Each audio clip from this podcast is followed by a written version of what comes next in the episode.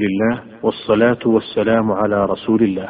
أيها الأحبة يسر إخوانكم في تسجيلات البردين الإسلامية بالرياض أن يقدموا لكم سلسلة الدروس العلمية لسماحة الشيخ العلامة عبد العزيز بن عبد الله بن باز المفتي العام للمملكة العربية السعودية ورئيس هيئة كبار العلماء ورئيس رئاسة إدارة البحوث العلمية والإفتاء. الإصدار الثالث والعشرون وهذا الإصدار يحتوي على تعليق على كتاب زاد المعاد في هدي خير العباد لابن قيم الجوزية. بداية الشريط الأول. بسم الله الرحمن الرحيم الحمد لله رب العالمين والصلاة والسلام على أشرف الأنبياء والمرسلين نبينا محمد وعلى آله وأصحابه أجمعين. قال الإمام ابن القيم رحمه الله تعالى فصل في هديه صلى الله عليه وسلم في الجهاد والمغادي والسرايا والبعوث. لما كان الجهاد ذروة سنام الإسلام وقبته ومنازل أهله على المنازل في الجنة كما لهم الرفعة في الدنيا فهم الأعلون في الدنيا والآخرة. كان رسول الله صلى الله عليه وسلم في الذروة العليا منه. واستولى على أنواعه كلها فجاهد في الله حق جهاده بالقلب والجنان والدعوة والبيان والسيف والسنان. وكانت ساعاته موقوفة على الجهاد بقلبه ولسانه ويده. ولهذا كان أرفع العالمين ذكرا وأعظمهم عند الله قدرا. وأمره الله تعالى بالجهاد من حين بعثه وقال ولو شئنا لبعثنا في كل قرية نذيرا. فلا تطع الكافرين وجاهدهم به جهادا كبيرا. فهذه سورة مكية أمر فيها بجهاد الكفار بالحجة والبيان وتبليغ القرآن. وكذلك جهاد المنافقين إنما هو بتبليغ الحجة وإلا فهم تحت قهر أهل الإسلام. قال الله تعالى يا أيها النبي جاهد الكفار والمنافقين واغلظ عليهم ومأواهم جهنم وبئس المصير. فجهاد المنافقين أصعب من جهاد الكفار. وهو جهاد خواص الأمة وورثة الرسل والقائمون به أفراد في العالم والمشاركون فيه والمعاونون عليه وإن كانوا هم الأقلين عددا فهم الأعظمون عند الله قدرا. ولما كان من أفضل الجهاد قول الحق مع شدة المعارض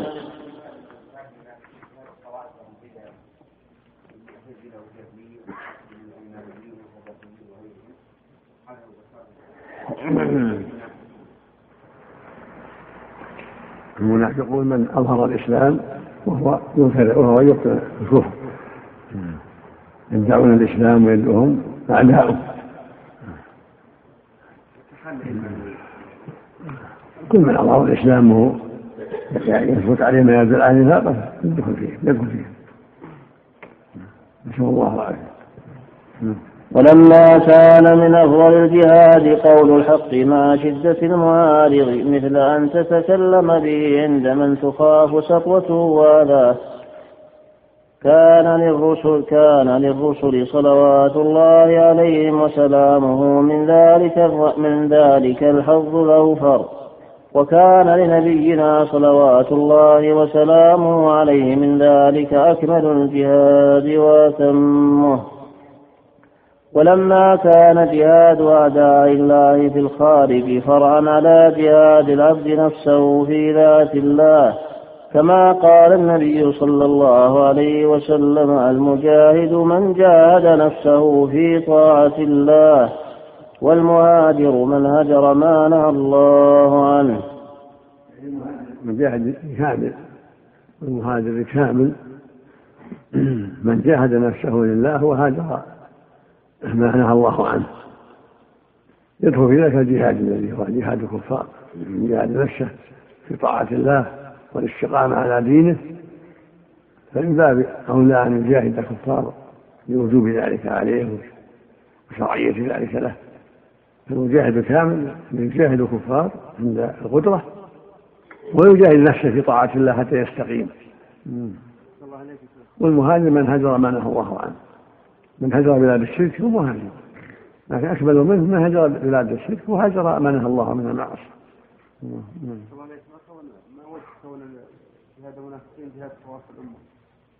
يعني ما كل يصبر عليه ما كل يقوى عليه. قد يكون فيهم أبوه قد يكون فيهم أخوه قد يكون فيهم صهره قد يكون فيهم عمه قد يكون فيهم جاره. ما كل يقوى على جهاد المنافقين. قد يبتلى بالمداهنة والمجاملة. كان جهاد النفس التأويل بسبب إظهارهم ما أظهروا من الإسلام. نعم. بخلاف من كان كفره ظاهرا وجريمته ظاهرة فإن الإنسان يسهل عليه هجره وجهاده ظهور الأسباب وعذره في الجهاد والهجر. نعم.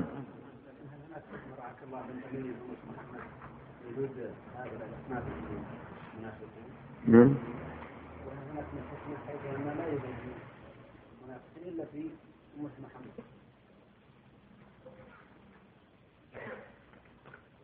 كانوا الأنبياء أليس هم مسلمون؟ أتتبع الأنبياء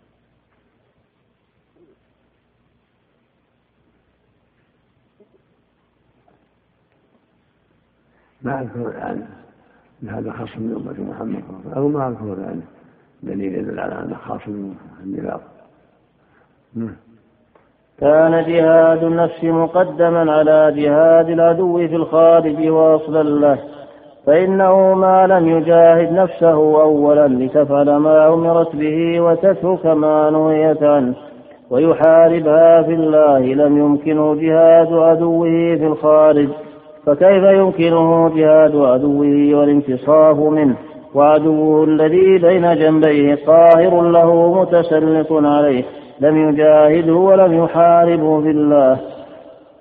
بل لا يمكنه الخروج الخروج إلى عدوه حتى يجاهد نفسه على الخروج. فهذان عدوان قد قد امتحن العبد بجهادهما وبينهما عدو ثالث لا يمكنه جهادهما إلا بجهاده.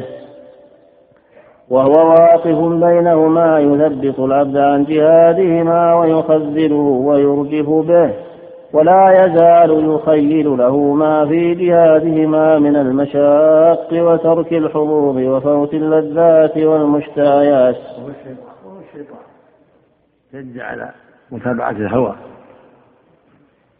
الذي تريده النفس ويثبط عن جهاد جهادها ويثبط عن جهاد العدو. هو عدو ثالث. الله نعم. ولا يمكنه أن يجاهد ذينك العدوين إلا بجهاده فكان جهاده هو الأصل لجهاد هو الأصل لجهادهما. وهو الشيطان. قال تعالى إن الشيطان لكم عدو فاتخذوه عدوا والأمر باتخاذه عدوا. تنبيه على استفراغ الوسع في محاربته ومجاهدته. كأنه عدو لا يفتر ولا يقصر عن محاربة العبد على عدد الأنفاس. فهذه ثلاثة أعداء أمر العبد بمحاربتها وجهادها وقد بلي بمحاربتها في هذه الدار. وسلطت عليه امتحانا من الله له وابتلاء. لنفسه الأمارة بالسوء شيطانه وعدوه الخارجي الكافر. هذه ثلاثة أعداء. لكن إذا الله عنها نفسه وجاهدها كفاه شر شيطانه وشر نفسه انتصر على عدوه الخارجي. لكن إذا غلبه شيطانه ونفسه الأمارة بالسوء كيف ينتصر؟ يتأخر. نعم. الله المستعان فأعطى الله العبد مددا وعد مددا وعدة وأعوانا وسلاحا لهذا الجهاد وأعطى أعداده مددا وعدة وأعوانا وسلاحا.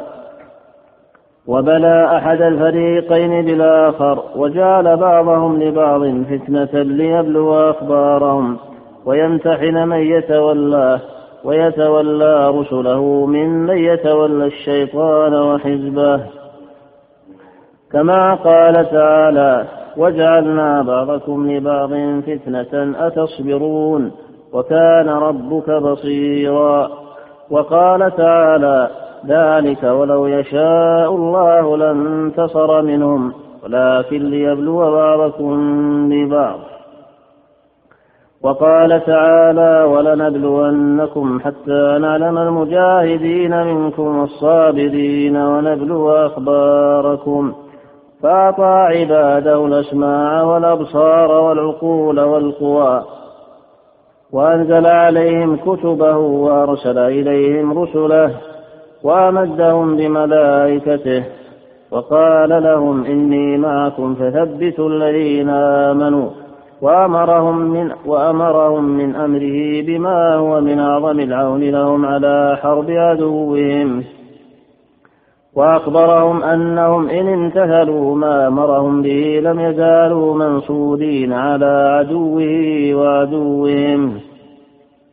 وأنه إن سلطه عليهم فلتركهم بعض ما أمروا به ولمعصيتهم له ثم لم يؤيسهم ولم يقنطهم بل أمرهم أن يستقبلوا أمرهم ويداووا جراحهم.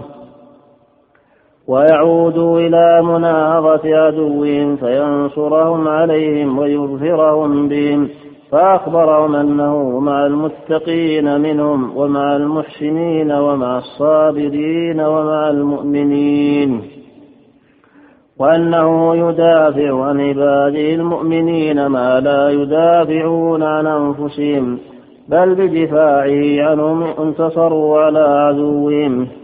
ولولا دفاعه عنهم لتخطفهم عدوهم واجتاحهم. وهذه المدافعة عنهم بحسب إيمانهم وعلى قدره. فإن قوي الإيمان قويت المدافعة. فمن وجد خيرا فليحمد الله ومن وجد غير ذلك فلا يلومن إلا نفسه. وأمرهم أن عن الذين آمنوا إن الله لا يحب كل خوان كفور فإذا وجد وجد من العبد فرجة منفذ للعدو فقد يبتلى يحصل له الهزيمة بسبب ما فرط فيه. كما جرى يوم أحد لما فرط الرماة جنوا على أنفسهم وعلى غيرهم فدخل العدو وجاءت المصيبة. نعم. وأمرهم أن يجاهدوا في حق جهاده كما أمرهم أن يتقوا حق تقاته وكما أن حق تقاته أن يطاع فلا يعصى ويذكر فلا ينسى ويشكر فلا يكفر.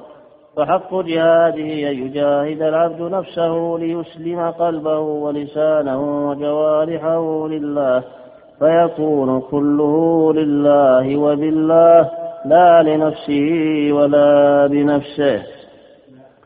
لا لنفسه ولا بنفسه.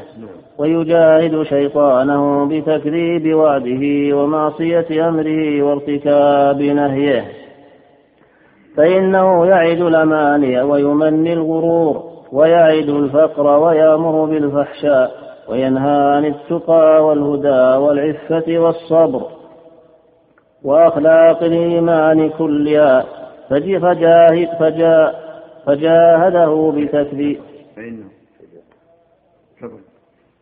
فإنه يعد الأماني ويمني الغرور ويعد الفقر ويأمر بالفحشاء وينهى عن التقى والهدى والعفة والصبر. وأخلاق الإيمان كلها فجاهده بتكذيب وعده. وينهى عن التقى والهدى والعفة والصبر وأخلاق الإيمان كلها نعم. فجاهده بتكذيب وعده ومعصية أمره. فجاهده بتكذيب وعده ومعصية أمره. فينشأ له من هذين الجهادين قوة وسلطان. وعدة يجاهد بها أعداء الله في الخارج بقلبه ولسانه ويده وماله. لتكون كلمة الله هي العليا. واختلفت عبارات السلف في حق الجهاد. فقال ابن عباس رضي الله عنهما هو استفراغ الطاقة فيه. واختلفت عبارات السلف في حق الجهاد. حق في حق الجهاد. كذا حق الأخرى الحلقات يكون حد أحسن الله يحتمل بالدال. يحتمل النار أو في وصف. أو في حقيقة الجهاد حقيقة فقال ابن عباس رضي الله عنهما هو استفراغ الطاقة فيه وألا يخاف في الله لومة لائم. عندك حق نعم. جاهد في الله حق جهاده. اختلفت عباراته. يأتي عفى الله عنك ما يدل على هذا؟ واختلفت عباراته. واختلفت عبارات السلف في حق الجهاد. فقال ابن عباس رضي الله عنهما هو يقول يجب الله حق جهاده عبارة نعم. كلام من الرب جل وعلا جهاد حق جهاد يعني في تفسير الكلمة طيب ماشي. فقال ابن عباس رضي الله عنهما هو استفراغ الطاقة فيه وأن لا يخاف بالله لومة لائم. وقال مقاتل اعملوا لله حق عمله. واعبدوه حق عبادته.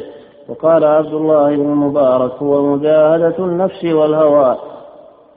ولم يصب من قال إن الآيتين منسوختان لظنه أنهما تضمنتا الأمر بما لا يطاق. وحق تقاته وحق, وحق جهاده.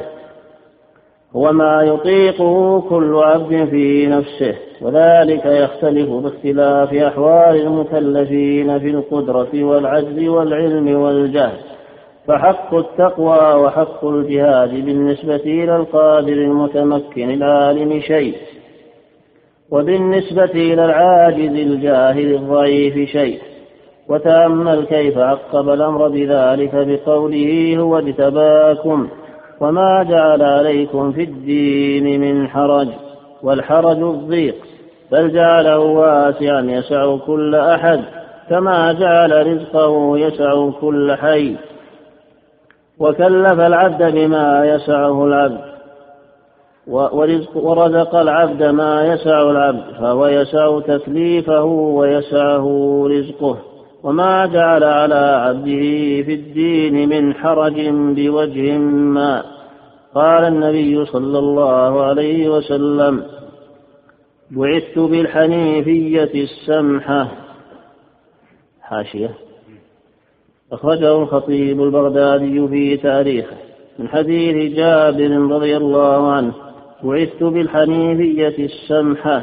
ومن خالف سنتي فليس مني وسنده ضعيف. هذا جزم السمحة صحيح معلق. في البخاري رحمه الله. نعم. نعم. وقد وسع الله سبحانه وتعالى على عباده غاية التوسعة في دينه ورزقه وعفوه ومغفرته وبسط عليهم التوبة ما دامت الروح في الجسد. وفتح لهم بابا. أحسن الله إليك.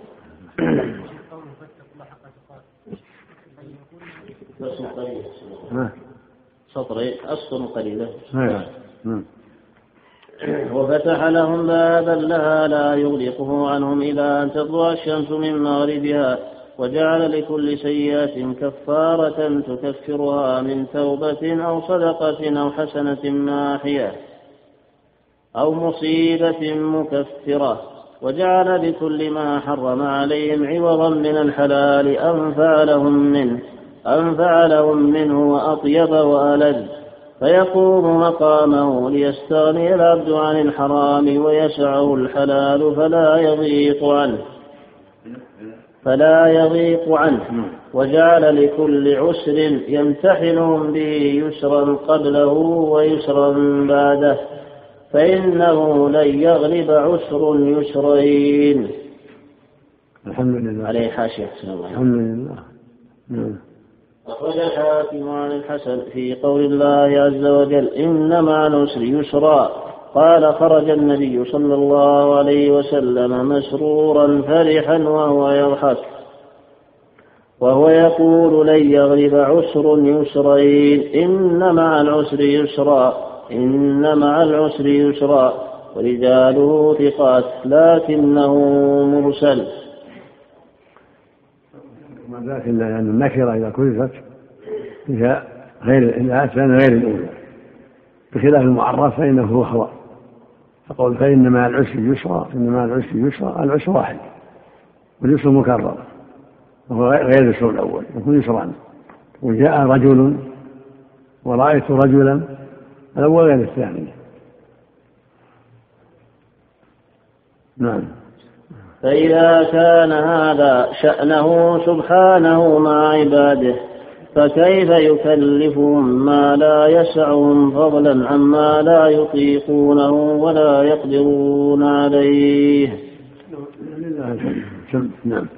الحمد لله رب العالمين والصلاة والسلام على أشرف الأنبياء والمرسلين نبينا محمد وعلى آله وأصحابه أجمعين. قال الإمام ابن القيم رحمه الله تعالى فصل إذا عرف هذا فجهاد أربع مراتب جهاد النفس وجهاد الشيطان وجهاد الكفار وجهاد المنافقين. فجهاد النفس أربع مراتب أيضا. إحداها أن يجاهدها على لا جهاد بعد خامس هو جهاد العصاة.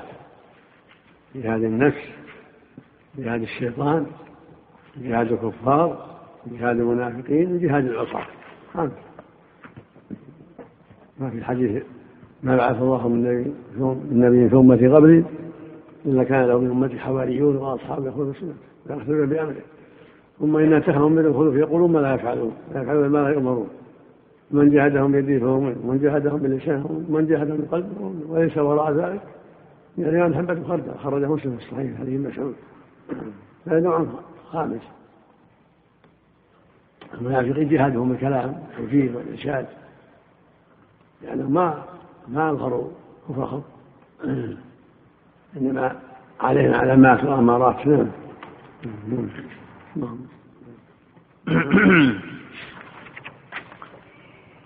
إحداها أن يجاهدها على تعلم الهدى ودين الحق الذي لا فلاح لها ولا سعادة في معاشها ومعادها إلا به. ومتى فاتها علمه شقيت في الدارين. الثانية أن يجاهدها على العمل به بعد علمه. وإلا فمجرد العلم بلا عمل إن لم يضرها لم ينفعها. الثالثة أن يجاهدها على الدعوة إليه وتعليمه من لا يعلمه. وإلا كان من الذين يكتمون ما أنزل الله من الهدى والبينات. ولا ينفعه علمه ولا ينجيه من عذاب الله. الرابعة أن يجاهدها على الصبر على مشاق الدعوة إلى الله وعلى الخلق ويتحمل ذلك كله لله. هذا هو معنى سورة العصر. فإن فيها هذه المراتب الأربع في جهاد النفس جهادها حتى تؤمن ثم جهادها حتى تعمل ثم جهادها حتى تنصح. تدعو إلى الله ثم جهادها في الصبر.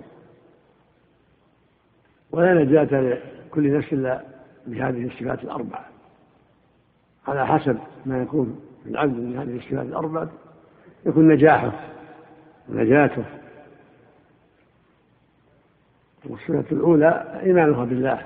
وهذا لا شك أنه يحتاج إلى تعلم وتفقه في الدين تبصر حتى يعرف ما يؤمن به. حتى يعرف الدين الذي يؤمن به. من على بصيرة.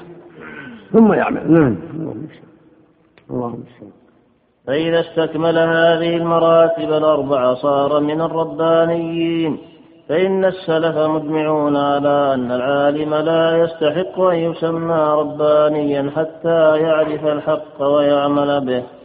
ويعلمه فمن علم وعمل وعلم فذاك يدعى عظيما في ملكوت السماوات. هذه الأربعة التي ذكرها الشيخ أحمد رحمه الله في أول ثلاث الأصول التي علمها الناس. معرفة العبد ربه دينه ونبيه ثم العمل ثم الدعوة ثم الصبر. نعم. عامي كيف له هذه الأربعة؟ يعلم. يعني فهم من الخصلة الأولى. إذا تعلم وتفقه في الدين عرف أن عليه العمل وعليه الدعوة وعليه الصبر المعلم يعلمه. نعم. فصل. وأما جهاد الشيطان فمرتبتان. مرتبة عظيمة. لو وفق الناس لها لتم ربحهم وتم سعادتهم. ولكن يؤتى الخلق أكثرهم من التفريط في هذه المسائل. لو أن كل إنسان تعلم وتفقه في الدين وعمل ودعا وصبر لنجا كل أحد. لكن يؤتى الناس من هذا وهذا وهذا. هذا من غفلته وإعراضه عن التعلم والتفقه. وهذا يعلم ولا يعمل لأسباب أخرى. وهذا يكتب العلم لأسباب أخرى. وهذا جزوع لا يصبر على الدعوة والتعليم والعمل. ولهذا قال جل وعلا وما أكثر الناس ولو حرصت بمؤمنين هذا أمر عظيم. هذه المسائل الأربع تحتاج إلى صبر عظيم وبصيرة. ورغبة في الخير وحذر من الشر. الله المستعان. الله المستعان. وأما جهاد الشيطان فمرتبتان. إحداهما جهاده على دفع ما يلقي إلى العبد من الشبهات والشكوك القادحة في الإيمان الثانية جهاده على دفع ما يلقي إليه من الإرادات الفاسدة والشهوات. فالجهاد الأول يكون بعده اليقين والثاني يكون بعده الصبر. قال تعالى وجعلنا منهم أئمة يهدون بأمرنا لما صبروا. وكانوا بآياتنا يوقنون. فأخبر أن إمامة الدين إنما تنال بالصبر واليقين فالصبر يدفع الشهوات والإرادات الفاسدة واليقين يدفع الشكوك والشبهات. فصل وم تجتمع الأربعة في حق الشيطان.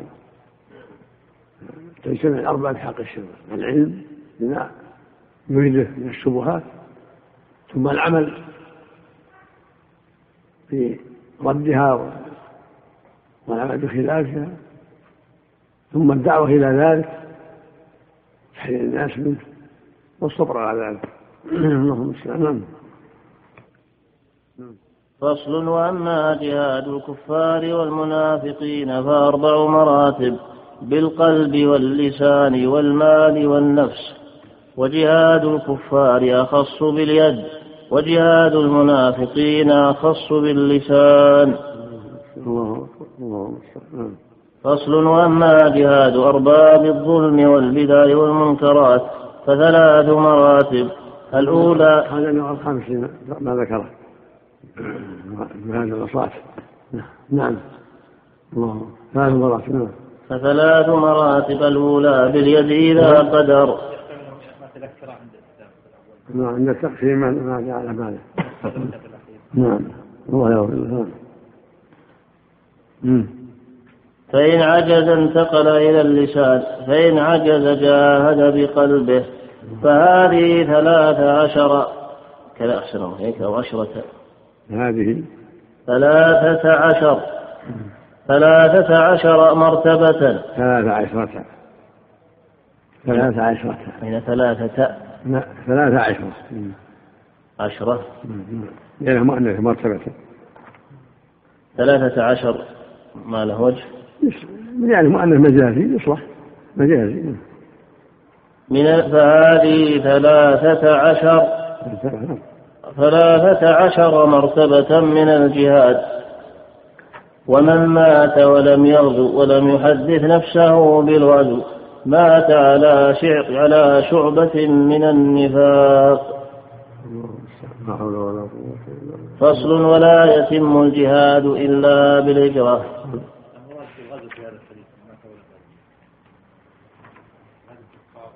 يظهر المراد جهاد الكفار. لم جاهد الكفار ولم يخطر بها بها يعني ما ما عنده نية. ولا تحديث نفس انه يجاهد ما له نعم. الحديث بعد يعني يشهد بأنه العموم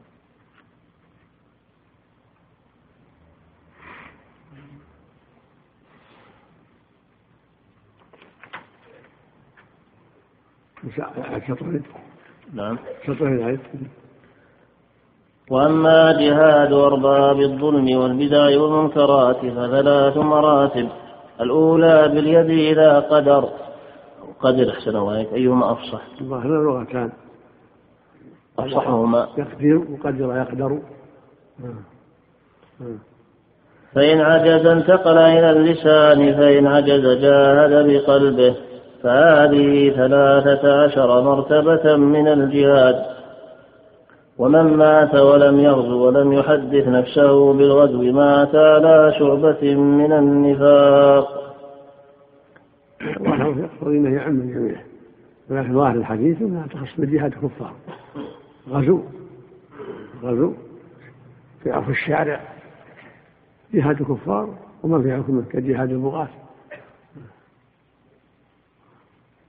أما الأمر أنه منكر شيء من أحاديث تسمية الغزو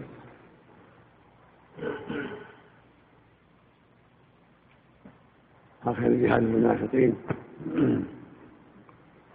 أقرب الله أن قول صلى عليه مات ولم يغزو. يعني غزو في سبيل الله جهاد في سبيل الله. نعم. فصل ولا يتم الجهاد إلا بالهجرة ولا الهجرة والجهاد إلا بالإيمان. والراجون رحمة الله هم الذين قاموا بهذه الثلاثة. قال تعالى إن الذين آمنوا والذين هاجروا وجاهدوا في سبيل الله ولا يتم الجهاد إلا بالهجرة ولا الهجرة والجهاد إلا بالإيمان. والراجون رحمة الله هم الذين قاموا بهذه الثلاثة. قال تعالى إن الذين آمنوا والذين هاجروا وجاهدوا في سبيل الله أولئك يرجون رحمة الله والله غفور رحيم. وكما أن الإيمان هذا قد يقع بعض الأصناف هم جميع الأصناف. قد يكون بعض المؤمنين ما ما قدر له الجهاد ولا الإيمان كامل قد يكون بعضهم ما قدر له الهجرة لكن هذا يتيسر. يكون من كما إن الذين آمنوا والذين هاجروا وجاهدوا أولئك يرجون إنما صار رجاؤهم حقيقيا لما آمنوا وعملوا وجاهدوا.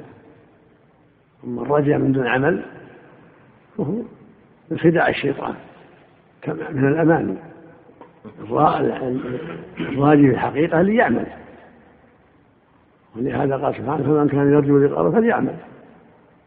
قال إن الذين آمنوا والذين هاجروا وجاهدوا أولئك يرجو رحمة الله. بعملهم الطيب. أما الإنسان يقعد عن الخير ويركب يركب المعاصي ويقول يرجو يكذب بل هذا مستهتر مفرط. نسأل الله العافية. نعم.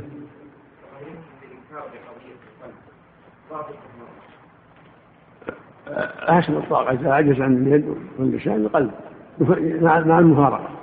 وإذا عجز المفارقة كفاه القلب كالمسجون والمسجون والمقيد ما يستطيع التصرف إنكارا في قلب الشيخ. فاتقوا الله ما استطعتم لا يكلف الله نفسا إلا وسعها.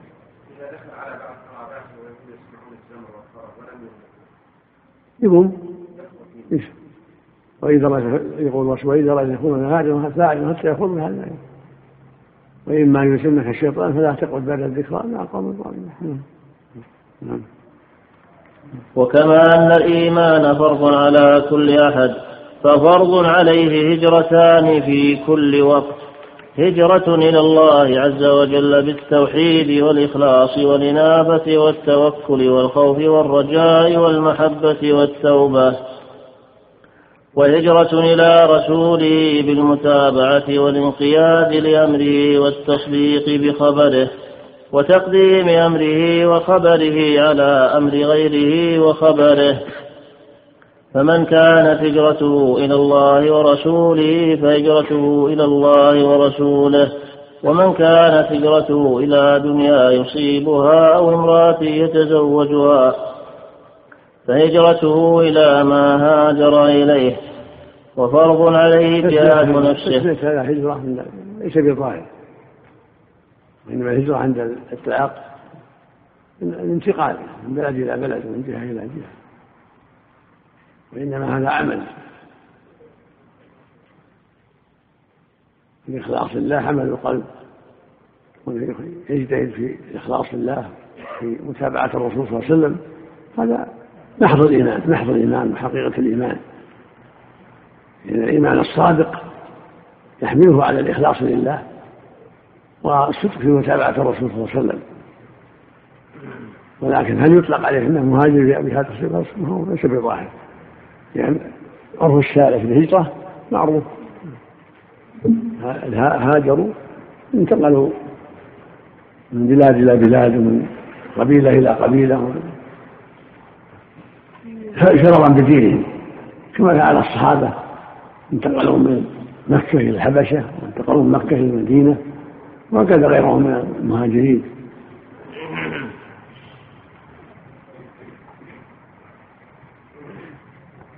فيقول المؤلف هنا من باب باب التسامح في التسمية. نعم. نعم.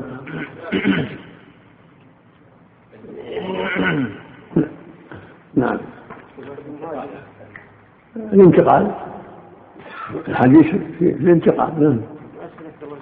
وفرض عليه جهاد نفسه في ذات الله وجهاد شيطانه فهذا كله فرض عين لا ينوب فيه أحد عن أحد. وأما جهاد الكفار والمنافقين فقد يكتفى فيه ببعض الأمة. إذا حصل منهم مقصود الجهاد. نعم. فرق الإيمان. بالله ورسوله إخلاص الله واتباع الرسول هذا فرض عين. على كل أحد كجهاد الكفار وجهاد المنافقين بل يكتفى بعض الناس. إذا غزا الكفار طائفة بهم الكفاية كما جرى في عهد النبي عهد الصحابة هكذا إذا قام بما يجب حول المنافقين. بعضهم نعم. نعم. نعم. والعصاة كذلك. إذا حضر الفرق فإذا قبل الميت سقط عن بقية. نعم. نعم. ما في شك. لا بد منها فرض فرض عيني. نعم. ما حتى مولد والمهاجر الله عنه. هذا من حيث العموم.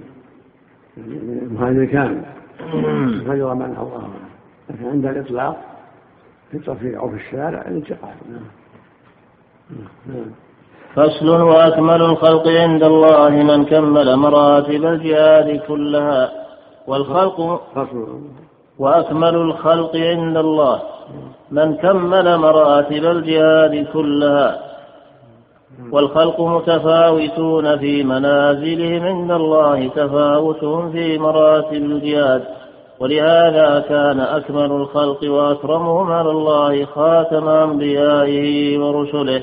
فإنه كمل مراتب الجهاد وجاهد في الله حق جهاده. وشرع في الجهاد من حين من حين بعث إلى أن من حين بعث إلى أن توفاه الله عز وجل. فإنه لما نزل عليه يا أيها المدثر قم فأنذر وربك فكبر وثيابك فطهر شمر عن ساق الدعوة وقام في ذات الله أتم قيام. ودعا إلى الله ليلا ونهارا وسرا وجهارا. ولما نزل عليه فاصدع بما تؤمر فصدع بأمر الله لا ولما نزل عليه فاصدع بما تؤمر فصدع بأمر الله. كذا أسأل الله. لعلها نعم. جواب لما. نعم. ولما نزل عليه فاصدع بما تؤمر صدع بأمر الله لا تأخذه فيه لومة لائم. فدعا إلى الله الصغير والكبير والحر والعبد والذكر والأنثى. والأحمر والأسود والجن والإنس. ولما صدع بأمر الله وصرح لقومه بالدعوة وناداهم بسب آلهتهم وعيب دينهم اشتد أذاهم له ولمن استجاب له من أصحابه ونالوه ونالوهم بأنواع الأذى؟ بعيد أحسن ولما صدع نعم. نعم. نعم. أول اشتراط في أول الكلام لما قال ولا يتم الجهاد.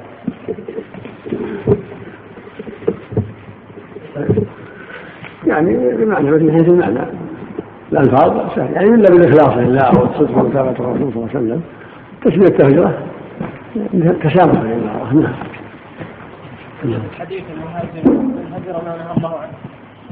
نعم. سماه مهاجرا نعم هذه هذه الهجرة الكاملة. لكن عند الإطلاق الهجرة الانتقال. نعم. نعم. رحمه الله تعالى ولما صدع بأمر الله وصرح لقومه بالدعوة وناداهم بشفي آلهتهم وعبيدهم اشتد آذاهم له. له ولمن استجاب له من أصحابه ونالوه ونالوهم بأنواع الأذى. وهذه سنة الله عز وجل في خلقه كما قال تعالى. ما يقال لك إلا ما قد قيل للرسل من قبلك. وقال وكذلك جعلنا لكل نبي عدوا شياطين الإنس والجن. وقال كذلك ما الذين من قبلهم من رسول إلا قالوا ساحر أو مجنون. هكذا هكذا هكذا يبتلى الرسل. يبتلى الرسل وتكون لهم العاقبة. يبتلى الرسل بالأعداء بالأذى بالحبس بالقتل بغير ذلك ثم تكون لهم العاقبة. الواجب على خلفائهم ومن دعا إلى ما دعوا إليه أن يتحمل ويصبر كما صبروا. كما قال جل وعلا فاصبر كما صبر أولاد الرسل وقال جل وعلا إنا لننصر رسلنا والذين آمنوا في الحياة الدنيا ويوم يقوم الأشهاد. يوم لا ينفع الظالمين معذرتهم ولهم اللعنة ولهم سوء الدار. قال جل وعلا يا أيها الذين آمنوا إن تنصروا الله ينصركم ويثبت أقدامكم. والذين كفروا فتعسا لهم وأضل أعمالهم. فلا بد من الصبر على أداء الحق الذي فرضه الله عليك ومن ذلك تبليغ الأمانة تبليغ الدعوة تبليغ الرسالة ونصح الناس وجهادهم لعلهم يهتدون. هي أمانة خلفتها الرسل. وآخرهم محمد صلى الله عليه وسلم خلف هذه لأمته. فعليهم أن يقوموا بهذه المهمة وبهذه الأمانة حسب الطاقة وعليهم أن يصلوا عند المحنة كما صبر الرسل وكما صبر أتباعهم الصادقون. نعم. الابتلاء هل هو خاص بالأنبياء والصالحين ولا؟ الابتلاء يعم لكن قد يبلى للظالم قد له قد مثل ما قال جل وعلا حسب الناس يتقوا ان يقولوا آمنا وهم لا يفتنون. افتح عامة الفتنه لكن يبتلى الرسل المؤمنون أشد مما يبتلى غيرهم لأن الله وعدهم الجنة والكرامة إذا صبروا تحملوا أمرا عظيما فالأمر عظيم فلا بد من أداء المهمة على الوجه الذي يرضي الله وتحمل أعبائها أما الكفار فقد يمهلون وقد ينظرون ابتلاء وامتحانا وإملاء وزيادة في البلاء وشدة إقامة الحجة عليهم. قد أنذروا وأمهلوا وأعطوا صحة ومالا فذلك أشد في إقامة الحجة وأعظم في العقوبة. كما قال سبحانه ولا تحسبن الله غافلا عما يعمل الظالمون إنما يؤخرهم اليوم تشخص فيه الأبصار. ولكن يصيبهم نصيبهم قد يفتنوا كما قال جل وعلا وكذلك فتنا بعضهم ببعض سنة الله في عباده أن يبتلي الأخيار بالأشرار والأشرار بالأخيار. ولكن كثيرا ما يملي الظالم كما قال صلى الله عليه وسلم إن الله لا يملي الظالم. حتى إذا أخذه لم يمسكه يعني زيادة في إقامة الحجة عليه وزيادة في قطع معذرته. أملي له وأنظر وأعطي مهلة. نعم. وقال كذلك مات الذين من قبلهم من رسول إلا قالوا ساحر أو مجنون. أتواصوا به بل هم قوم طاغون. فعزى سبحانه نبيه بذلك وأن له أسوة بمن تقدمه من انتهى المرسلين. الوجه الأول. وعزى فضلا اكتب الشريط لمتابعة ما تبقى على الوجه الثاني. ولما يأتكم وأن له أسوة بمن تقدمه من المرسلين. وعزى أتباعه بقوله أم حسبتم أن تدخلوا الجنة ولما يأتكم مثل الذين خلوا من قبلكم؟ مستهم البأساء والضراء وزلزلوا حتى يقول الرسول والذين آمنوا معه متى نصر الله؟ ألا إن نصر الله قريب. وقوله ألف لام ميم أحسب الناس أن يتركوا أن يقولوا آمنا وهم لا يفتنون.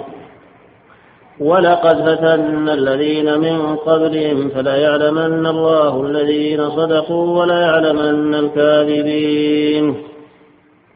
أم حسب الذين يعملون السيئات أن يسبقونا ساء ما يحكمون. من كان يرجو لقاء الله فإن أجل الله لات وهو السميع العليم. ومن جاهد فإنما يجاهد لنفسه. إن الله لغني عن العالمين. والذين آمنوا وعملوا الصالحات لنكفرن عنهم سيئاتهم ولنجزينهم أحسن الذي كانوا يعملون. ووصينا الإنسان بوالديه حسنا وإن جاهداك لتشرك بي ما ليس لك به علم فلا تطعهما. إلي مرجعكم فأنبئكم بما كنتم تعملون. والذين آمنوا وعملوا الصالحات لندخل لندخلنهم في الصالحين. ومن الناس من يقول آمنا بالله فإذا أوذي بالله جعل فتنة الناس كعذاب الله. ولئن جاء نصر من ربك ليقولن إنا كنا معكم. أوليس الله بأعلم بما في صدور العالمين. فليتأمل العبد سياق هذه الآيات وما تضمنته من العبر وكنوز الحكم. فإن الناس إذا أرسل إليهم الرسل بين أمرين إما أن يقول أحدهم آمنا وإما أن لا يقول ذلك فليستمر على السيئات والكفر. فمن قال آمنا امتحنه ربه وابتلاه وفتنه والفتنة الابتلاء والاختبار ليتبين الصادق من الكاذب. ومن لم يقل آمنا فلا يحسب أنه يعجز الله أنه يعجز الله ويفوته ويسبقه. فإنه إنما يطوي المراحل في يديه. وكيف يفر المرء عنه بذنبه؟ لا كانت تطوى في يديه المراحل. فمن آمن بالرسل وأطاعهم عاداه وأداؤهم وآذوه فابتلي بما يؤلمه. وإن لم يؤمن بهم ولم يطعهم عوقب في الدنيا والآخرة فحصل له ما يؤلمه. وكان هذا المؤلم له أعظم ألما وأدوم من ألم من ألم اتباعهم. فلا بد من حصول الألم لكل نفس آمنت أو رغبت عن الإيمان. لكن المؤمن يحصل له الألم في الدنيا ابتلاء ابتداء. ثم تكون له العاقبة في الدنيا والآخرة. والمعرض عن الإيمان تحصل له اللذة ابتداء. ثم يصير إلى الألم الدائم. وسئل الشافعي رحمه الله أيما أفضل للرجل أن يمكن أو يبتلى؟ فقال لا يمكن حتى قال لا يمكن حتى يبتلى. الله تعالى ابتلاه للعزم من الرسل فلما صبروا مكنهم. فلا يظن فلا يظن أحد. أنه يخلص من الألم البتة وإنما يتفاوت أهل الآلام في العقول فأعقلهم من باع ألما مستمرا عظيما بألم منقطع يسير وأشقاهم من باع الألم المنقطع اليسير بالألم العظيم المستمر. فإن قيل كيف يختار العاقل هذا؟ قيل الحامل له على هذا النقد والنسيئة. والنفس موكلة بحب العاجل. كلا بل تحبون العاجلة وتذرون الآخرة. إن هؤلاء يحبون العاجلة ويذرون وراءهم يوما ثقيلا. هذا هو الغالب على النفوس. محبة الراحة محبة الشيء العاجل اللي فيه الراحة لهم. ولا يبالون بالعواقب أما تحمل أمر الآخرة تحمل أعداء الرسالة صعب على النفوس إلا من هداه الله. ويصبر على أداء فرائض الله ينتهي عن محارم الله يقوم بالدعوة إلى الله يؤدي الحقوق التي عليه. ما كل الناس يتحمل هذا. ولهذا لم يتحمله إلا القليل ولم يصبر عليه إلا القليل وهم الرسل وأتباعهم أكثر الخلق ألقى هذا الحبل. ورأى أن يتبع هواه ونفسه الأمارة بالسوء ولا يبالي بالناس ما عليه من الناس ضلوا أم اهتدوا إنما تهمه نفسه وشهواته فلهذا صار الأكثرون إلى الإهمال والإضاعة والنسيان إيثارا للعاجلة وإيثارا للراحة إن هؤلاء يحبون العاجلة كلا بل تحبون العاجلة الله المستعان نعم.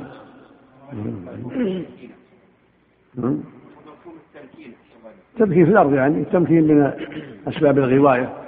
الله جل وعلا أخبرهم وعلمهم وأمرهم ونهاهم وأعطاهم نقول ومكن للجميع. ما ما قهروا مكن للجميع. هذا أعطيه وهذا أعطيه هذا عند دنيا وعند السمع وعند بصر مثل ما قال جل وعلا. ولقد ذرأنا لجهنم كثيرا من الجن والإنس لهم قلوب لا يفقهون بها ولهم أعين لا يبصرون بها ولهم آذان لا يسمعون. أولئك الأنعام. يأكلون كما تأكل الأنعام. بل هم أضل أولئك هم القاتلون. لا ذكر أم تحسبوا أن أكثرهم يسمعون أو يعقلون؟ إنهم إلا كالأنعام بل هم أضل سبيلا نعم المراحل بين مراد مراحل الزمان. مراحل الزمان تطوى بين يديه وصلاته تمر الأيام والليالي والشهور والأعوام وهو في الآخرة. فالآخرة هواه وراحته. نعم. وهذا يحصل لكل أحد فإن الإنسان الانسان الإنسان إذا تأمل يكون العبد في شريعة محمد صلى الله عليه وسلم مأمور أن يصلي الصلوات الخمس كل صلاة في وقتها وأن يتطهر لها وإذا كان في النوم يقوم حتى يؤديها مع الناس. مأمور بأداء الزكاة من ماله كذا وكذا كل سنة مأمور بالنفقة على من تحت يده. مأمور بالصدقة على المضطر وإنقاذ المضطر. مأمور بالجهاد والقتال في سبيل الله. مأمور بصيام رمضان في في الشتاء والصيف. مأمور بالحج مرة في العمر ولو كان في أقصى الدنيا إذا استطاع.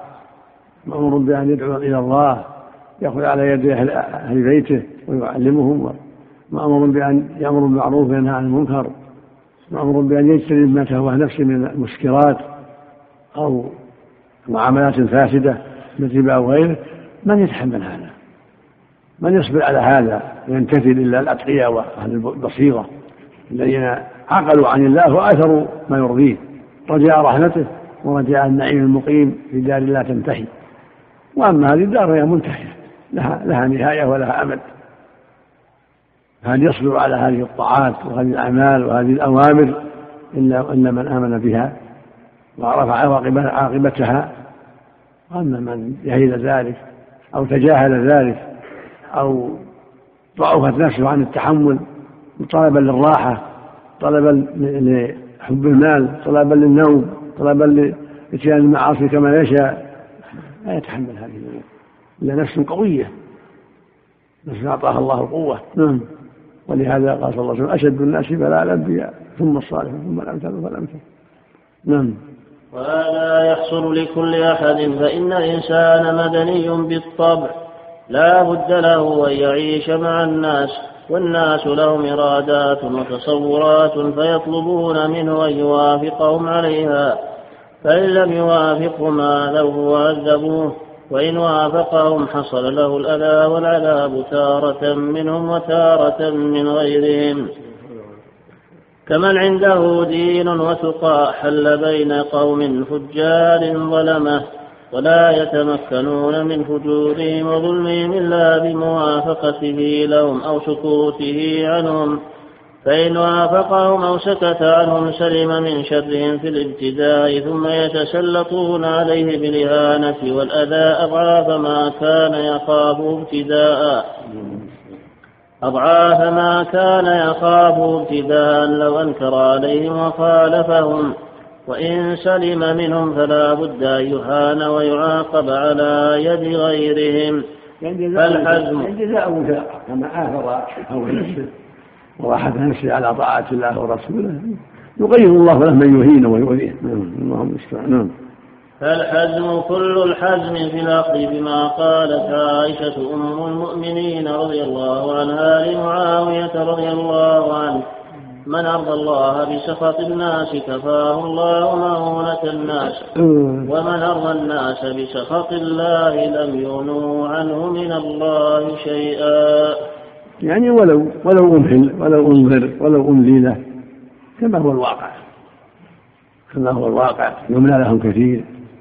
كما قال تعالى وأملي لهم إن كيدي متين. سنستجدهم من حيث لا يعلمون وأملي لهم إن كيدي متين. قد يملى لهم ويستدرجون تمضي عليهم الأعوام كثيرة وهم في راحة ثم تكون العاقبة الوخيمة نسأل الله العافية. نعم. نعم. نعم. روى الترمذي في الزهد عن عائشة رضي الله عنها أنها كتبت إلى معاوية رضي الله عنه سلام عليك أما بعد فإني سمعت رسول الله صلى الله عليه وسلم يقول من التمس رضا الله بسخط الناس كفاه الله مؤونة الناس. ومن التمس رضا الناس بسخط الله وكله الله إلى الناس والسلام عليه وإسناده صحيح وأخرجه ابن حبان من طريق آخر. ورواه أيضا من طريق آخر بلفظ من أرضى الله بسخط الناس كفاه الله ومن أسخط الله تدبير الناس وكله الله إلى الناس. وسنده صحيح أيضا. في الفاظ اللي ذكر الشيخ ابن كثير وان تمثل الله بسخط الناس رضي الله عنه وأرضى عنه الناس. وان تمثل إلى الناس بسخط الله سخط الله عليه واسخط عليه الناس. يعني تكون له العاقبة. قد يملى له للرهان بعض الوقت ثم تكون العاقبة وخيمة نسال الله. نعم. نعم. ومن تأمل أحوال العالم رأى هذا كثيرا في من يعين الرؤساء على راغي في من يعين الرؤساء على راغيهم فاسدا وفي من يعين أهل البدع على بدعهم هربا من عقوبتهم. فمن هداه الله ومن تأمل أحوال العالم رأى هذا كثيرا في من, يعي في من يعين الرؤساء على أغراضهم الفاسدة وفي من يعين أهل البدع على بدعهم هربا من عقوبتهم. يعني يعاقب بنقيض قصده يعني يقول يعاقب بالعقوبات يسلطه الله يسلطهم الله عليه نسأل الله العافية. نعم. فمن هداه الله والهمه رشده ووقاه شر نفسه امتنع من الموافقة على فعل المحرم وصبر على عدوانهم ثم تكون له العاقبة في الدنيا والآخرة كما كانت للرسل وأتباعهم كالمهاجرين والأنصار ومن ابتلي من العلماء والعباد وصالح الولاة والتجار وغيرهم. ولما كان الألم لا محيص منه البتة عز الله سبحانه من اختار الألم اليسير المنقطع على الألم العظيم المستمر. عندك موقف؟ بعيد شوي. ما في موقف. على على هذا اللهم اغفر لنا. ولما كان الألم لا محيص منه البتة عز الله سبحانه من اختار الألم اليسير المنقطع على الألم العظيم المستمر. بقوله من كان يرجو لقاء الله فإن أجل الله لآت وهو السميع العليم. فضرب لمدة هذا الألم أجلا لا بد أن يأتي وهو يوم لقائه. فيلتذ العبد أعظم اللذة بما تحمل من الأمل من الألم من أجله وفي مرضاته. وتكون لذته وسروره وابتهاجه بقدر ما تحمل من الألم في الله ولله. المقصود قول إن الله لا يحب المعتدين ينبغي يلاحظ فيه السؤال الذي هو منكر. يسأل شيء لا يجوز أو يتوسل بشيء لا يجوز. هذا هو هو الاعتداء. أما كونه مثلا يعدد المطالب هذا قد وقع جنسه في الطلبات النموية لكن يتحرى في تعداد المطالب المهم المهمات. أما التعداد اللي لا حاجة إليه فتركه أولى وأحوط لأن لا يكون اعتداء. وهذا يروى عن سعد حن نظر مولاة مبهم ومن المبهم وإن كان بنو المعروفين كلهم ثقات رضي الله عنهم وارضاهم فهذا خوف سعد. إنما خاف أن يكون زينة خاف يعني أن يكون من الاعتداء. من جاء المنكر احتياط يصلح عن سعد. الحاصل أن أن التعداد إذا كان لمصلحة دعوة الدعاء. اللهم إني أسألك كذا وكذا. اللهم اني كسبا حلالا صحة في بدني تعد له. وجه غير داخل الاعتداء. أما التعدد إذا لا وجه له ولا حاجة إليه تركه أولى خشية أن يكون أما كونه يطلب إثما هذا لا يجوز. أن يطلب محرما وأن يطلب ظلما للعباد يطلب شيء لا يجوز هذا من الاعتداء بلا شك. والجهر الذي لا حاجة إليه أو قد يكون رياء كذلك ينبغي تركه الحذر أما الإنسان قد يغلب عليه عند شدة الخوف وعند شدة التذكر قد يظهر صوته من غير قصد لكن من شدة الخوف من شدة ما وقع في قلبه كما يسمع مثل النشيج يشد صدر النشيج وكان الصديق إذا إذا قرأ لا يسمع الناس من في بكر رضي الله عنه هذا كله نشأ عن كثرة الخوف والحذر من الله عز وجل ونشأ من الاعتداء نعم. الشيخ سلمك الله إذا أكثر الإمام السجد دعاء هل ينكر عليه ويناقض؟ الله أعلم. نعم. الله إليك. هل جاء نص خاص في الأمر برفع اليدين في دعاء القنوت؟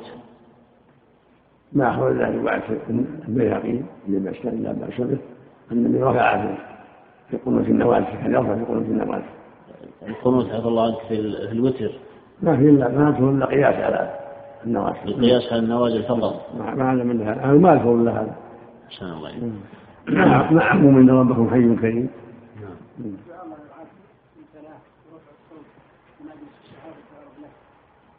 لا السنة أما الذكر يرفع الذكر فيرفع لكن يروح غير غير مبالغة فيه مثل ما قال اربعوا على أنفسكم. ما أصم ولا غائبا يكون رفع وسط.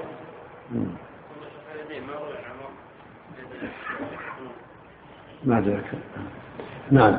وتكون لذته وسروره وابتهاجه بقدر ما تحمل من الألم في الله ولله. وأكد هذا العزاء والتسلية برجاء لقائه ليحمل العبد اشتياقه إلى لقاء ربه ووليه. ليحمل العبد اشتياقه إلى لقاء ربه ووليه. على تحمل مشقة الألم العاجل بل ربما غيبه الشوق إلى لقائه عن شهود الألم والإحساس به. نعم.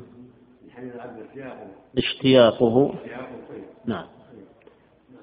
ولهذا سأل النبي صلى الله عليه وسلم ربه الشوق إلى لقائه. فقال في الدعاء الذي رواه أحمد وابن حبان اللهم إني أسألك بعلمك الغيب وقدرتك على الخلق. أحيني إذا كانت الحياة خيرا لي وتوفني إذا كانت الوفاة خيرا لي. رواه أحمد وابن حبان. اللهم إني أسألك بعلمك الغيب وقدرتك على الخلق. بلى. يأتي بعد آخر. أحيني إذا كانت الحياة خيرا لي وتوفني إذا كانت الوفاة خيرا لي. وأسألك خشيتك في الغيب والشهادة. وأسألك كلمة الحق في الغضب والرضا. وأسألك القصد في الفقر والغنى. وأسألك نعيما لا ينفد وأسألك قرة عين لا تنقطع وأسألك الرضا بعد القضاء وأسألك برد العيش بعد الموت وأسألك لذة النظر إلى وجهك وأسألك الشوق إلى لقائك في غير ضراء مضرة ولا فتنة مضلة. اللهم زينا بزينة الإيمان واجعلنا هداة مهتدين. هذا حديث عظيم صحيح استعداد الأسئلة لشدة الحاجة إليها. ومن أهمها أوله اللهم بعلمك الغيب وقدرتك الخلق أحسن ما علمت الحياة خيرا وتوفني إذا كانت الوفاة خيرا. يشد هذا ما في الصحيحين من هذه أنس. لا يتمنى أن أحدهم الموت يضر من ذنبه. فإن كان لا محالة فليقل اللهم أحيني. إذا كانت الحياة خيرا لي وتوفني. إذا كانت الوفاة خيرا لي. لأن الله أعلم بالحقائق والبصير فأسند الأمر إليه سبحانه وتعالى. فقال اللهم بعلمك الغيب وقدرتك أحيني ما علمت الحياة خيرا لي وتوفني إذا كانت الوفاة خيرا لي. ولا سيما عند وجود الفتن وأسباب خطيرة ثم ذكر هذه الأشياء العظيمة. ثلاثة عشر سؤال كلها. مهمة. نعم. حاشية نعم. لو كان الانسان بغير بلاء ولا فتنه ثم بهذا كله طيب كله طيب. كله طيب. نعم. نعم. أخرجه النسائي في السهو باب نوع آخر. وابن حبان من حديث حماد بن زيد عن عطاء بن السائب عن أبيه. قال صلى بنا عمار بن ياسر رضي الله عنه صلاة فأوجد فيها. فقال له بعض القوم لقد خففت وأوجزت الصلاة. فقال أما على ذلك فقد دعوت فيها بدعوات سمعتهن من رسول الله صلى الله عليه وسلم.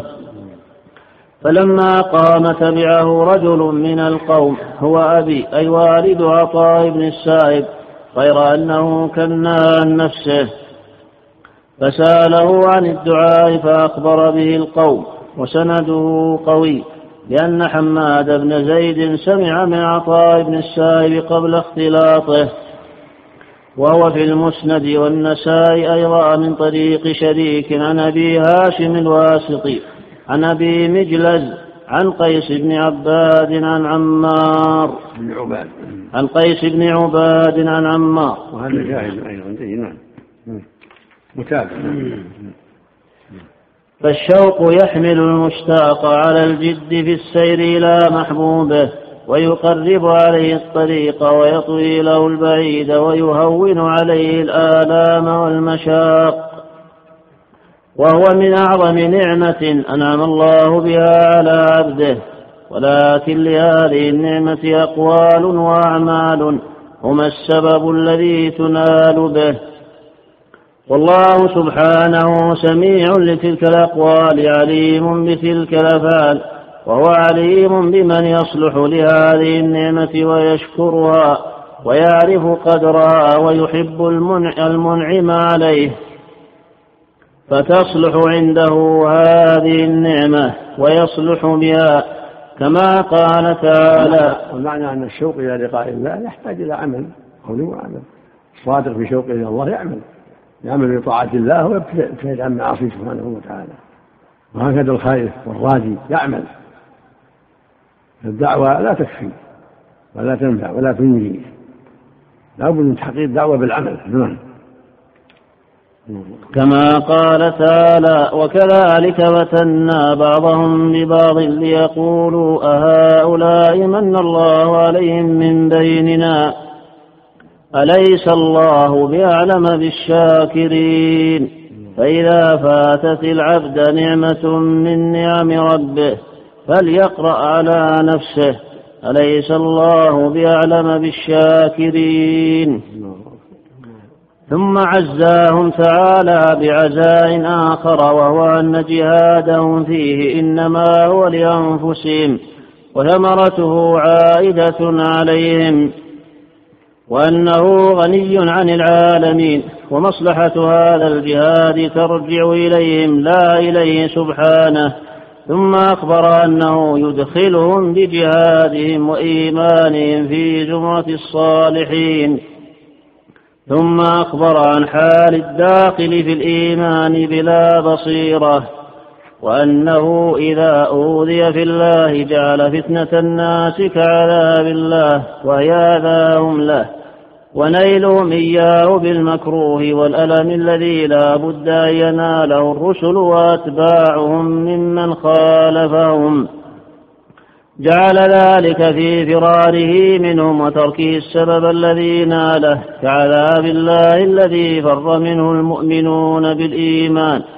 فالمؤمنون لكمال بصيرتهم فروا من ألم عذاب الله إلى الإيمان. وتحملوا ما فيه من الألم الزائل المفارق عن قريب. وهذا لضعف بصيرته.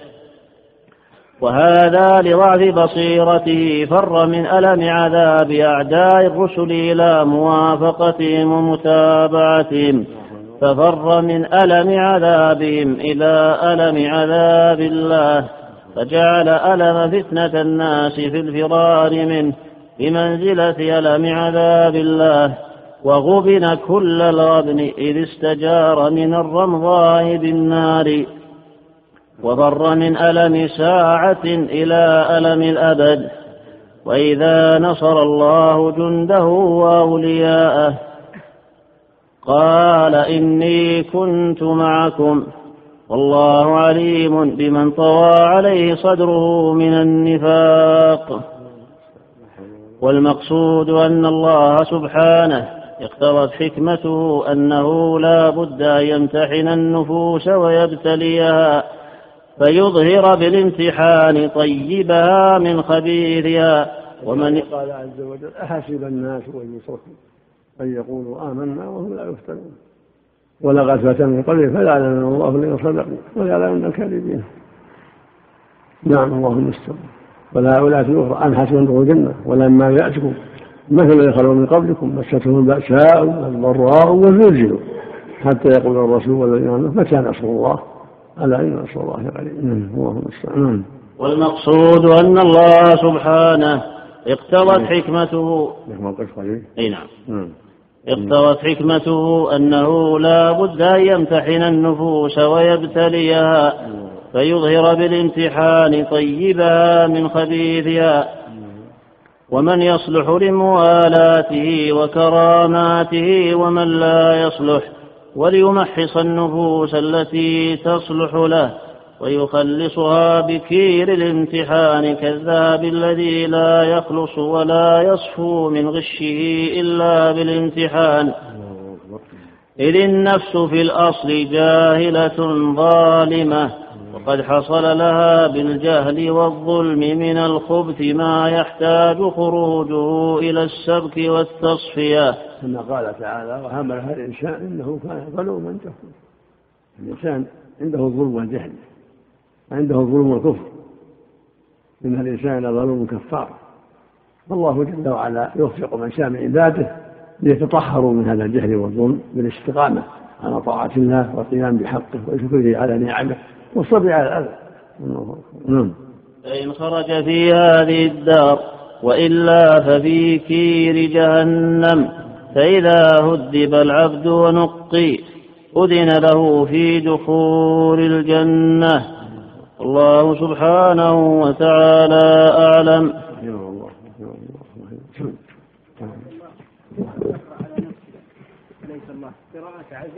يعني يتأمل يتدبر يتدبر يتعقل. الله أعلم بعباده. منه نعم فليجتهد أن يكون من الشاكرين. اللهم لا لا مراد يتأمل يعني يتدبر. قال الإمام ابن القيم رحمه الله تعالى فصل. ولما دعا صلى الله عليه وسلم إلى الله عز وجل استجاب له عباد الله من كل قبيلة. فكان حائز قصب سبق صديق الأمة وأسبقها إلى الإسلام أبو بكر رضي الله عنه. فآذره في دين الله ودعا معه إلى الله على بصيرة. فاستجاب لأبي بكر عثمان بن عفان وطلحة بن عبيد الله. وسعد بن أبي وقاص رضي الله عنهم وبادر إلى الاستجابة له صلى الله عليه وسلم صديقة النساء خديجة بنت خويلد رضي الله عنها وقامت بأعباء الصديقية وقال لا لقد خشيت على نفسي فقالت له أبشر فوالله لا يخزيك الله أبدا. ثم استدلت بما فيه من الصفات الفاضلة والأخلاق والشيم على أن من كان كذلك لا يخزى أبدا. هكذا العلم صاحب العلم والبصيرة. يتكلم عن علم وعن بصيرة وعن جزم. لأن الله قد أعطانا من البصيرة والعلم. ما شهدت به له عليه الصلاة والسلام. وكان يمشي في زيارتها ويعمل في زيارتها عليه الصلاة والسلام وتزوجها قبل خمس وعشرين سنة وهي بنت أربعين سنة.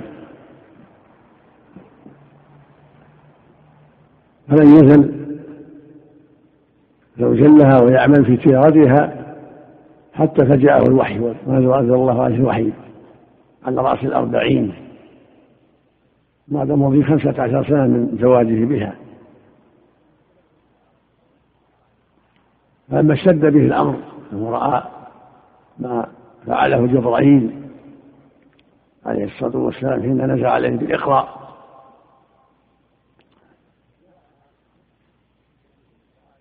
جاءها يرجف فؤاده ولقد خشي نفسي.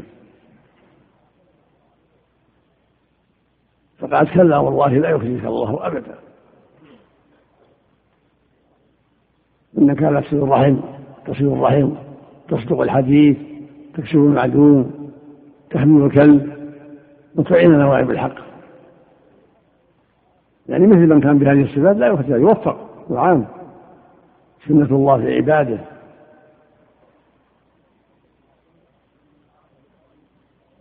قال العلماء وكان ما فعله جبرائيل تمهيدا حمل الرسالة وأعبائها إنه غطة حتى خشع نفسه ثم غطه ثم غطه وقال اقرأ باسم ربك الذي خلق.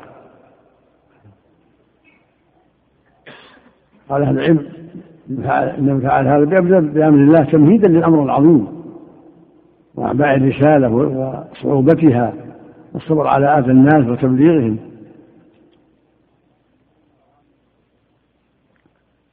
فلما رأت منه ما رأت من خوفه على نفسه مما أصابه طمأنته وثبتته وقالت كلا والله لا يخزيك الله أبدا. استنباطا من الصفات الحميدة التي جبله الله عليها ويسرها له وجعلها من خلقه. نعم. فعلمت بكمال عقلها وفطرتها أن الأعمال الصالحة والأخلاق الفاضلة والشيم الشريفة تناسب أشكالها من كرامة الله وتأييده وإحسانه. ولا تناسب الخزي والخذلان وإنما يناسب فعلمت بكمال عقلها وفطرتها أن الأعمال الصالحة والأخلاق الفاضلة والشيم الشريفة تناسب أشكالها من كرامة الله وتأييده وإحسانه ولا تناسب الخزي والخذلان.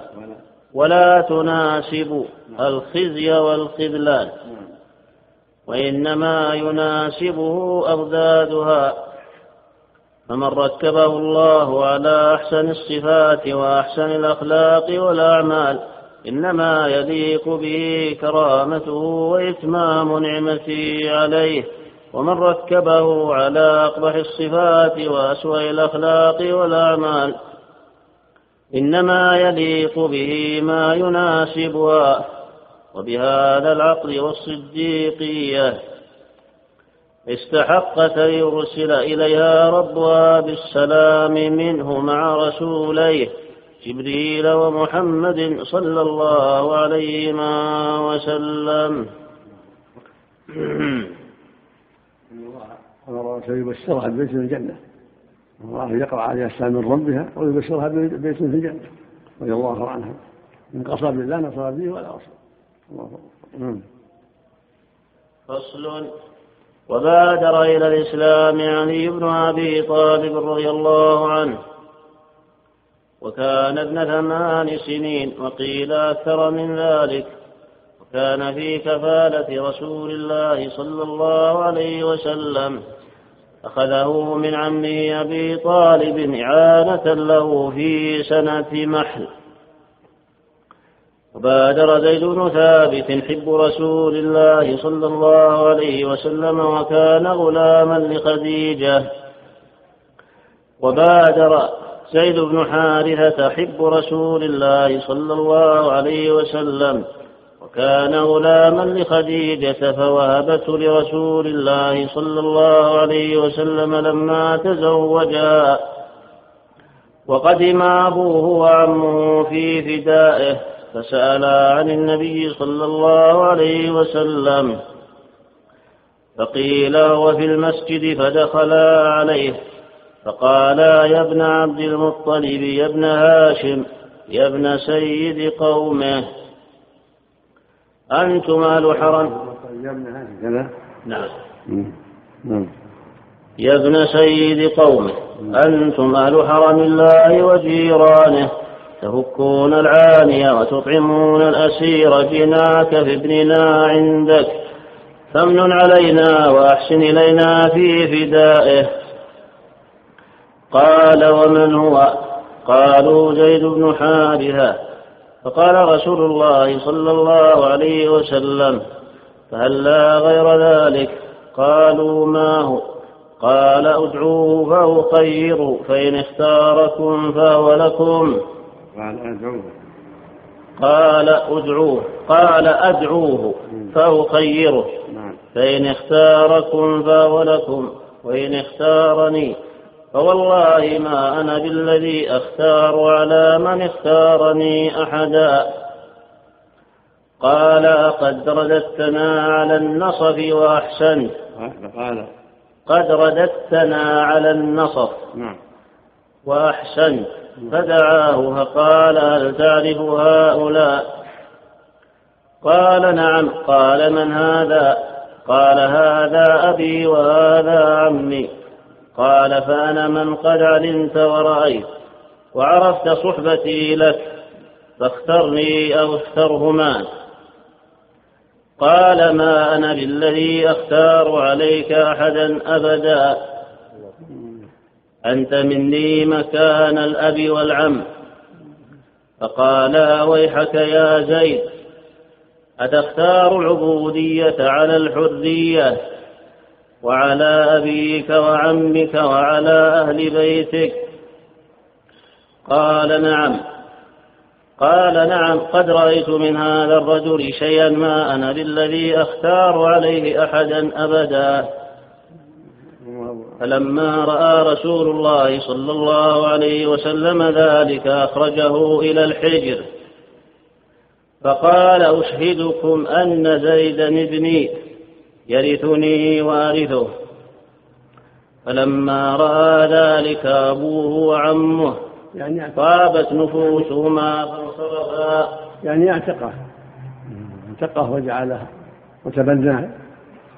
ثم كان التبني مشهورا بينهم قبل أن ينهى عنه. كان الناس يتبنون من شاءوا ولهذا تبناه. صار يدعى زيد بن محمد.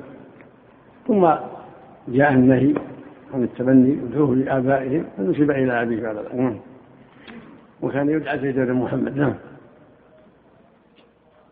فلما رأى ذلك أبوه وعمه طابت نفوسهما فانصرفا ودعي زيد بن محمد. حتى جاء الله بالإسلام فنزلت ادعوهم لآبائهم. فدعي يومئذ زيد بن حارثة.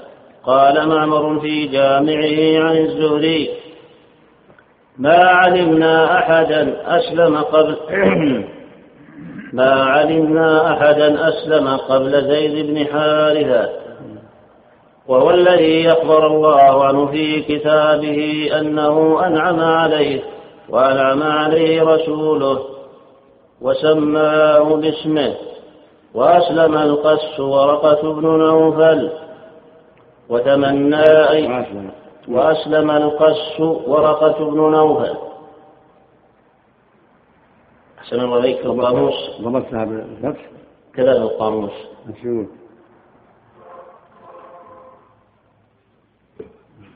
نعم. كان هذا قبل الإسلام تبناه النبي صلى الله عليه وسلم. إيه، لما رأى من أخلاقه العظيمة. كان إليه وبره به. نعم.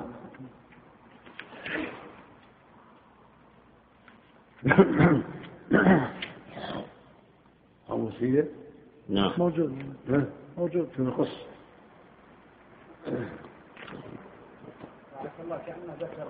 بن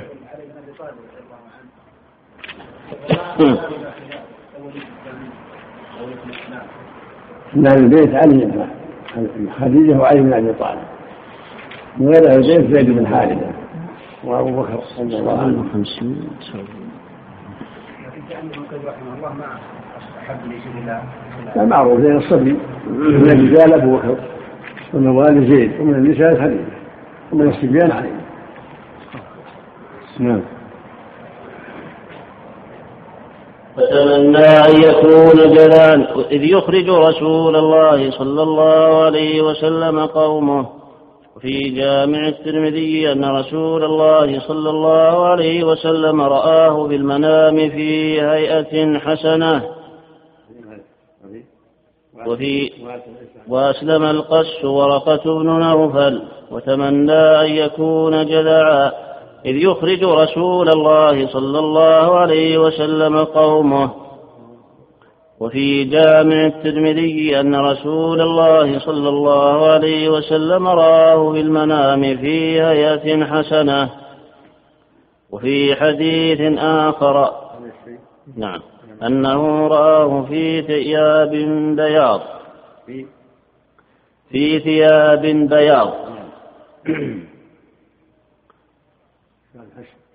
نعم. أخرجه الترمذي في الرؤيا. باب ما جاء في حاشية قبل هذا.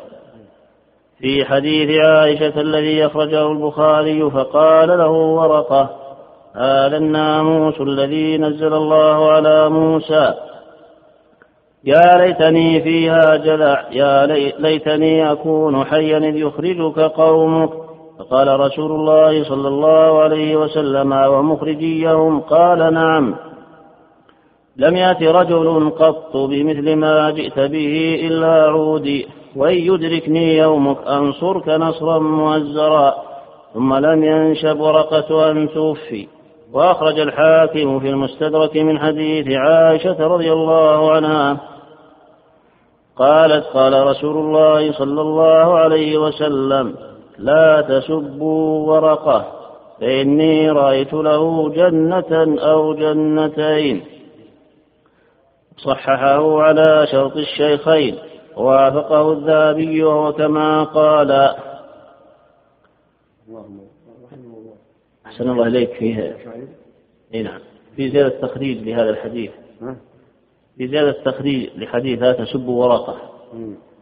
أتى به الشيخ فهد السنيد. قال البزار حدثنا عبد الله بن سعيد. حدثنا أبو معاوية عن هشام بن عروة عن أبيه عن عائشة رضي الله عنها قالت قال رسول الله صلى الله عليه وسلم لا تسبوا ورقة. فإني رأيت له جنة أو جنتين رواه الحاكم من طريق أبي سعيد الأشد وهو عبد الله بن سعيد شيخ البزار به قال هذا حديث صحيح على شرط الشيخين ولم يخرجاه. ووافقه الذهبي. سند جيد. لا شك. نعم. نعم. ووافقه الذهبي وقال الهيثمي في المجمع رواه البزار متصلا ومرسلا. وزاد في المرسل كان بين أخي ورقة وبين رجل كلام فوقع الرجل في ورقة عن عائشة. نعم. قالت قال رسول الله صلى الله عليه وسلم لا تسبوا ورقة فإني رأيت له جنة أو جنتين. نعم. نعم. رواه قال الهيثمي في المجمع رواه البزار متصلا ومرسلا. وزاد في المرسل كان بين أخي ورقة كان بين أخي ورقة. وبين رجل كلام فوقع الرجل في ورقة ليغضبه. والباقي بنحوه ورجال المسند والمرسل رجال الصحيح. قال الحافظ ابن كثير في البداية والنهاية قال الحافظ أبو بكر البزار حدثنا عبيد بن إسماعيل حدثنا أبو أسامة عن هشام بن عروة عن أبي عن عائشة رضي الله عنها. نهاية الشريط الأول. لم تنتهي مادة هذا الشريط بعد. نأمل متابعة ما تبقى على الشريط التالي. وسعدت بصحبتكم تسجيلات البردين الإسلامية.